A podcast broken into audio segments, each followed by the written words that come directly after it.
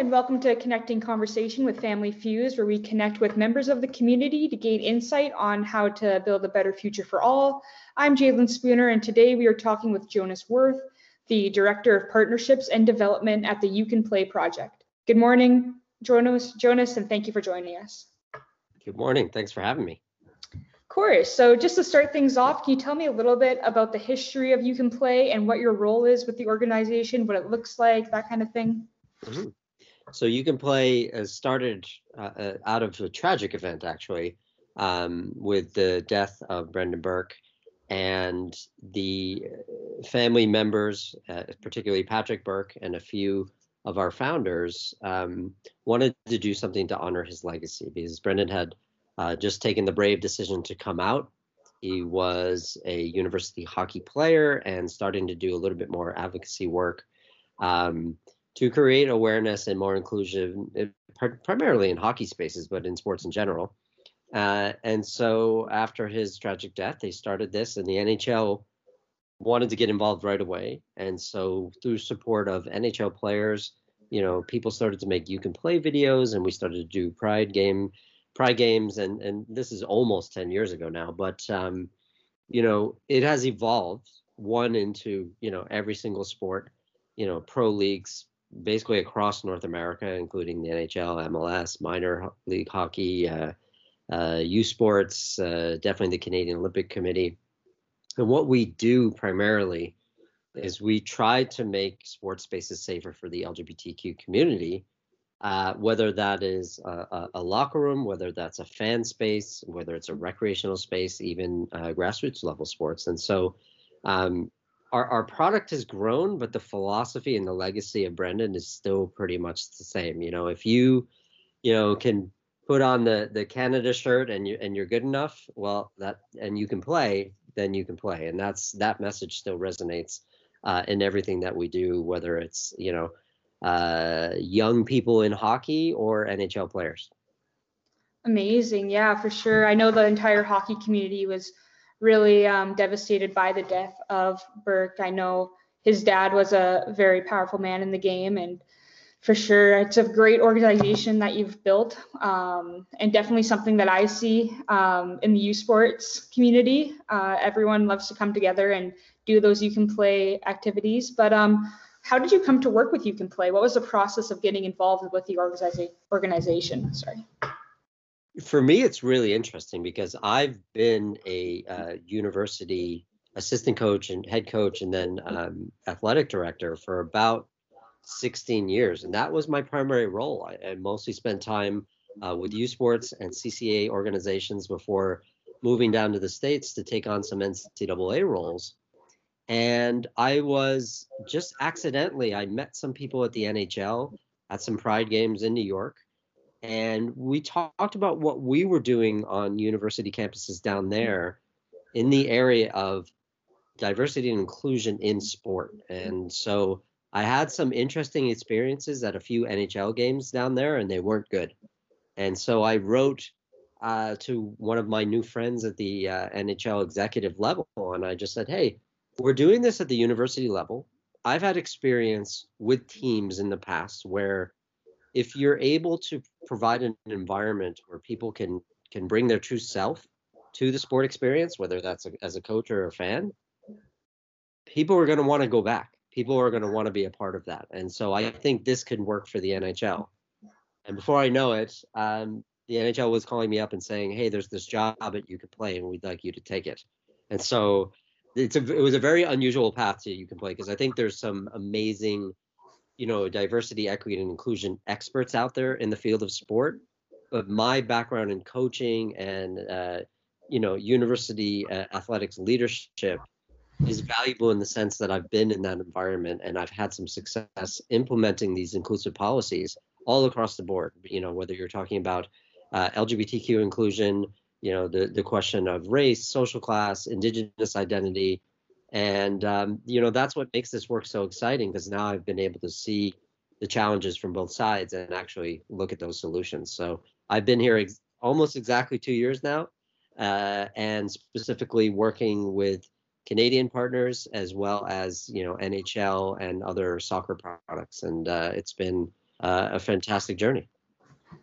That's amazing to hear. Um, so we know the importance of inclusion in sport and how it can really bring together people that may not have joined sport otherwise. But what does it really look like in the sporting community um, in reference to fans, players, ownership, stuff like that? In any organization, whether it's in sport or beyond, you if people are not able to bring their true self to a meeting, to uh, any sort of collaboration, they don't perform as well, right? And and inclusion in sport definitely has that angle to it because sports people are always thinking about performance, right? The you, you play to win the game.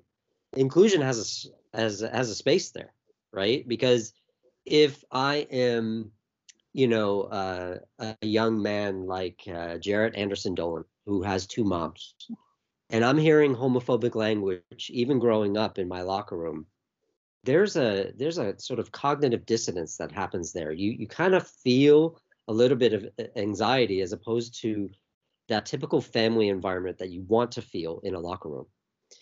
And when you can create spaces where people can bring their true self, they perform better. The same thing can be said for fans. You know, if I'm going to a game and I want to I want to raise my children in a certain way. I want to bring my children to that experience. Doesn't matter if I'm a member of the LGBTQ community or not. If I hear homophobic, sexist, racist language, I don't want to go back.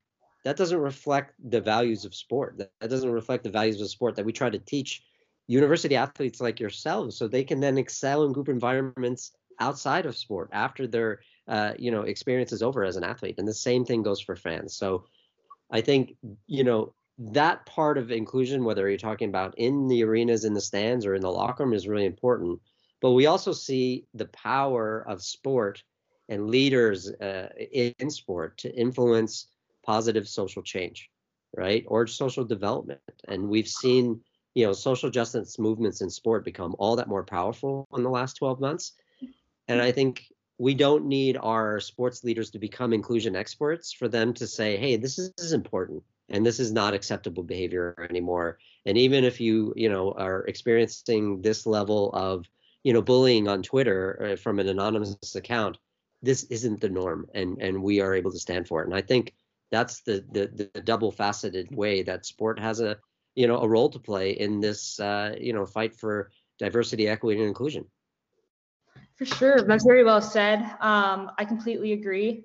Uh, the dressing room, I know not so much on the women's side, but it's still there. But definitely in the men's dressing rooms, you can you hear all sorts of stories about um, homophobic language and actions and stuff like that. And people might not mean it in a very malicious way, you know, like just kind of playing it off as locker room talk, but they don't understand the kind of language and really effect that that can take on a young person's mental health.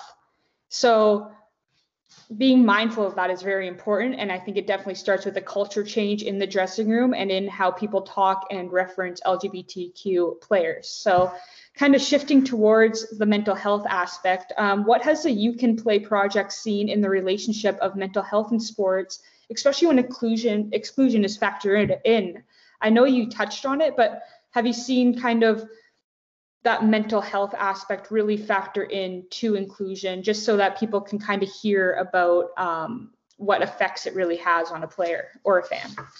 Uh, well absolutely because we've seen through research uh, a number of research whether it's here in canada or abroad the impact that you know being in an inclusive environment has on lgbtq teenagers for example never mind participation in sport because as soon as we if you want to talk about attrition in teenage sport populations it's threefold for the lgbtq community typically because they're not growing up in inclusive environments. And on the flip side you know when we talk to young people who have been able to bring their true self who've been able to be uh, openly open with their teammates about who they are and because of their upbringing because they had you know, parents who are able to support them uh, in being open about their true identity, they tend to um, have, you know, less issues in the areas of mental health. And let's let's also give space to you know, discussing how the stigmas attached to talking about mental health have decreased, and we're still working on that, right? We see programs like we have in Canada, like Bell Let's Talk, you know, and, and sometimes there there's controversial ways of of you know working those programs in, but ultimately, what we're saying is like these are things that we need to address. These are things that we need to address in sport and beyond, uh, and and being aware of that and the impact of that. You talked about language. You talked about the concept of impact versus intent. Even in the the women's locker rooms that I've worked in, when people say something that is casually homophobic, let's use a really common one. Oh, that's so gay. If I don't say something in that moment as a coach, as a colleague, such as, what do you mean by that? Right? If I don't say something at that point, then it might resonate negatively and have a, a, a, a harsh impact uh, on the player who maybe identifies as a gay person, right? And they might be coming from a space where they had no intent to harm their favorite colleague, their favorite teammate, but the impact is still there. And that's why we have to, when we're looking at language, we always have to analyze impact versus intent whether you're talking about microaggressions, whether you're talking about casual homophobia, and those do have an impact on an athlete, both conscious and subconscious, right? Mm-hmm. A player who might be maybe not open to their teammates, but comfortable at home, right? Who, who's you know who's at least be able to be an openly you know uh, a gay person at home might still suffer from that, even though they say they don't. And and so looking at you know the impact of our language on mental health in the area of inclusion um, is getting easier to address but it's still something that we have to address all the time because as a university coach i have probably had to intervene with a player whether it was men's sports or women's sports every year for the last 16 years it's not it's not really changed because a lot of times people don't realize even the language that you're using is homophobic and that you know, is something that we're constantly addressing and something we're now addressing more and more in our training programs with You Can Play. Yeah, that's that's awesome um, that you guys are taking that initiative against these sort of microaggressions because they do run deeper than a lot of people know. And I think that really shows in the stats that I found on your website that says that 24% of LGBTQ plus youth say that they play a school sport compared to 68% of all youth. So how does sport culture work in turning away these children and what does you can play do to break that narrative and really say, hey, you don't have to fall into these stereotypical insults that these people are saying at you. If you want to play sports, you can play sports. If you want to do art, you can play or you can uh, make art, that kind of stuff. So yeah, just kind of break that down for me. Well, first and foremost, uh, you know, sport from a youth level, from the very young ages, is very gendered, and because it's so gendered, like we don't have a lot of examples of, um, you know, non-gendered sports leagues for ages five to twelve. We're getting there. There are huge social benefits to having, you know, everyone play together from five to twelve. But for now, because you have under five boys and under five girls separated, they they immediately become breeding grounds for toxic masculinity on the on the men's side in particular. And sometimes later in life that can lead to copycat behavior even on the women's side. So that's one of the issues that i think we're going to start to see some changes in. People are going to start to realize that you know ultimately when you're in the development phase ages 5 to 12 you know especially when there's no physiological differences there are actual social benefits to integrating that. And you know uh, that's something that that that is you know really important uh, to address. And then you know thinking about um, you know beyond toxic masculinity looking at behaviors in sport. I said to a player you know we were talking about emotional control and i said to a player i was like you don't go to your grandma's house and scream uh, you know, horrible language to her. But the moment you step on a on a soccer field or or the, the you know the ice, it's okay to scream and yell. So some of the normal normalized behaviors that we have in sport are entrenched in sport culture and sport history. But in reality, if you look at the, you know, people who play at the highest level, they don't typically have those behaviors. And so it's making those connections between the top product, the where everybody wants to be, even though less than 1% of us will make it there. What makes them a success? It's not that they use homophobic language. It's not that they scream and yell, right? And so it's making those connections that I think we're just starting to get some progress there. And so as, if we start to copy the highest level and the highest level of performance where usually when somebody has an outburst, they uh, have to apologize for it and say it's a mistake. And usually they, they pay for it in terms of the results, right? You, you don't see a lot of examples of people losing their minds and then they, they win the game. It, it's just, it's, it's very, you know, it's pretty consistent outcomes with people who have emotional control who then become winners. People who use inclusive language, people who create family environments in their locker room. Nobody ever lifts the Stanley Cup and says, "Oh, I hate all my teammates." Oh, I don't feel like I can be I can be my true self here. No, they always talk about how they can be themselves in the locker room and they're you know, this is part of a family and that is the environment we're looking to replicate starting from the young age. It's never too soon to start talking about inclusion in sport. And and that's why I think some of these developments that we have with getting rid of gender is are going to be really fantastic. Yeah, I completely agree. Um, just kind of moving towards even more of the inclusion question. Um, how what has the you can play project experienced with in, the intersectionality of racism and homophobia in sports that's a fantastic question that i think people like george laraque will be able to answer for you because you know we talk all the time about the the importance of developing allies and the journey of allyship right? You know it's not a noun it's an action it's a verb. And you know, we don't have enough openly gay players in the NHL or the NFL, or you know, there's only in North America there's only one openly gay man in in uh, men's soccer, men's professional soccer right now, and so, you know, we are sort of at you know in an environment where we have to, you know, rely on on allies, and the skills of allies and allyship they work across the board when you're talking about underrepresented groups in sport. So a lot of the crossover between, you know, and this came up especially last year uh, when we were talking about, you know, how we can support the Black Lives Matter movement in sport, how we can address issues of social class, indigenous identity. In different parts of Canada, you have, you know, really strong, influential uh, you know, newcomer to Canada populations that are not necessarily well represented in our national teams. How do we address that? And, so these skills that we develop uh, for LGBTQ inclusion at the base level, respect and accountability, getting comfortable being uncomfortable, ceding the space, leveraging your privilege and your power, those work for every variety of allyship that you can think of.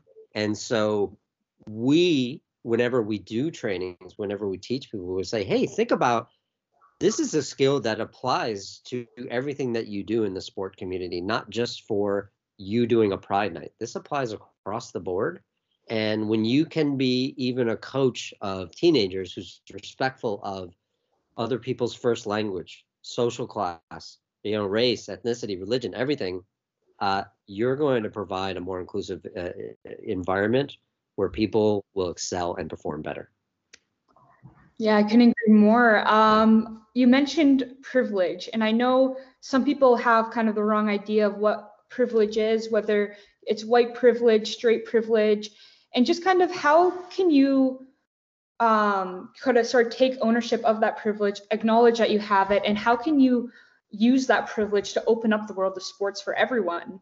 And I think, like you said, it starts in the dressing room with just taking accountability for your own words and your teammates' words. But how can you really use that privilege?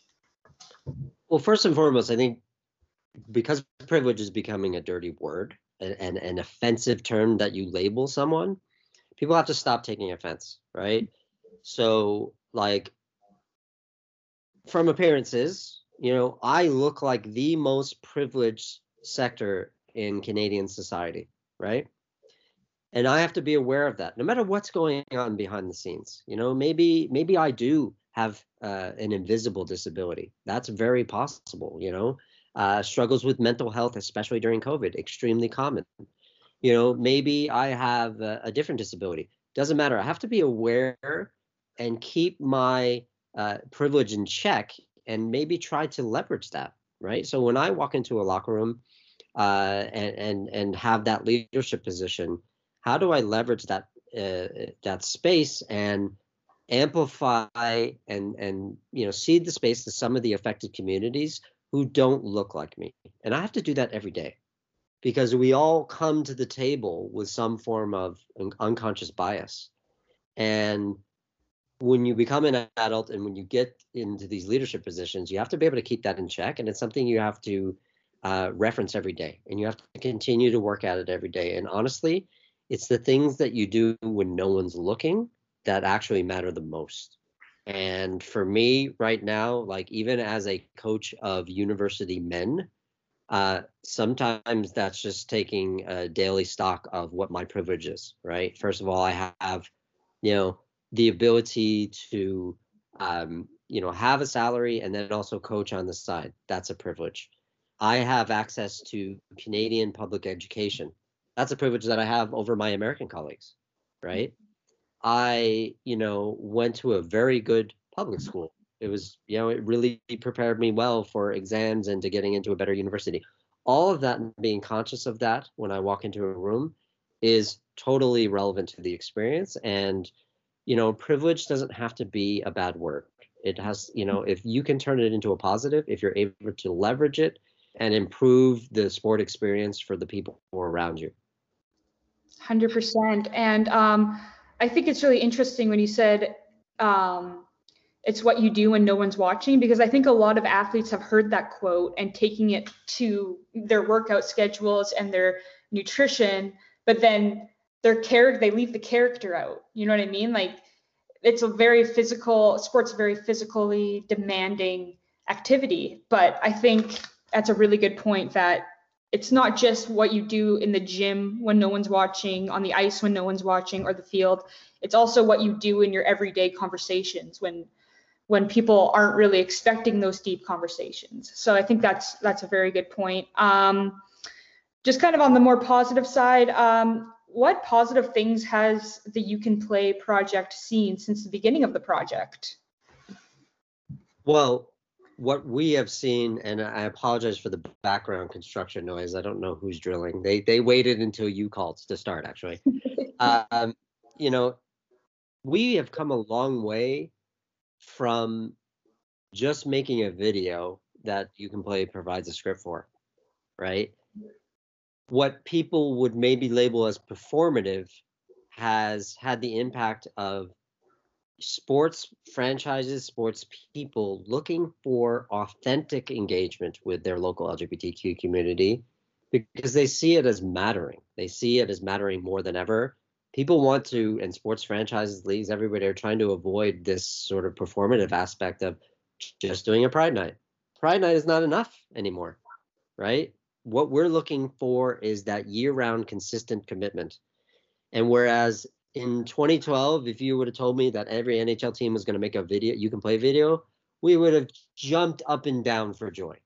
In 2021, we know that although it takes a lot more work, we know that everybody's also on board with doing a lot more. And that year round consistent commitment, not a relationship with you can play, but actually with your local LGBTQ community is what we strive for with every single team now. You know, so when we um, you know do an event with an NHL team, we always make sure to bring on the local uh, you know community and and make those connections so that they end up going to more games than Pride Night, and that is the you know the evolution of you can play is one it's year round it's consistent commitment and two the impact is felt at all levels from grassroots to the pros at the local level. And that that local connection is really important to us Awesome. So just to wrap things up here, um, last question. So what would be the, what are the next steps that you can play is looking to do kind of tangibly in sort of any extensions or expansions going on? Just kind of walk us through that. Well, I have to say the the pivot that we've had to make in the digital space since the the, the COVID era started has actually helped us put together materials um, so that we can eventually digitize some of our training programs so that we have a greater reach. If you could imagine how difficult it might be, even with you know these Zoom and, and Microsoft Teams digital meetings, virtual meetings, we've had a greater reach, right? We've been able to go beyond NHL teams, NHL administ- administrative staff. I mean, we've done panels with you know local high schools, minor hockey league uh, organizations, um, you know, physical education teachers. We've been able to have a greater reach. But if you can imagine as that grows, the availability of us to do a live training can be very difficult. So we've taken that expertise, such as like we we did some uh, indigenous coaching workshops here in the the Pacific Northwest of Canada.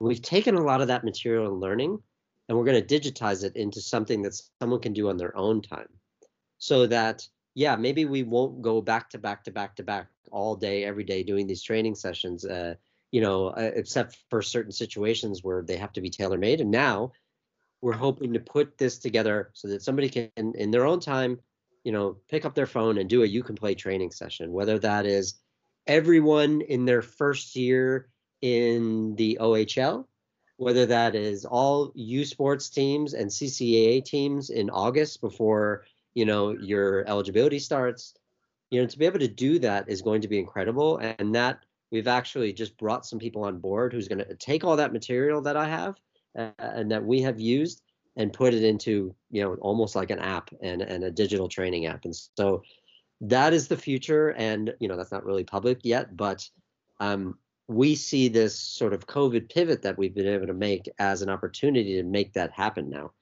Mm-hmm. and if you combine that with traditional elements of pride nights uh, celebratory events like you know are having all your local sports teams participate in a pride parade if you put all that together again it comes back to that consistent commitment and having a greater impact at all levels of sport. Because if you are you know I, I don't know if you remember what it was like growing up in a you know volunteer based and run uh, hockey organization it probably would have been difficult to pay for you know expensive training programs but if we can provide those through some of our major partnerships for free to certain populations then the impact is going to be greater and that's what we're looking. We're looking to create the next generation of athletes coaches and fans who get the importance of inclusion and become better people when they become adults that's awesome. Um, it's a really good step that you're taking. And um, if anyone listening wants to learn more about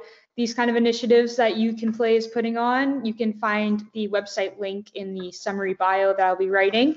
And um, yeah, so I just wanted to thank Jonas for his time. Uh, it was wonderful talking to you and kind of going into depth about sport culture and the homophobia and racism that is intrinsically built into it and kind of figuring out ways to to break those down and move forward as a community and as a society. So thank you, Jonas. Thank you very much for having me.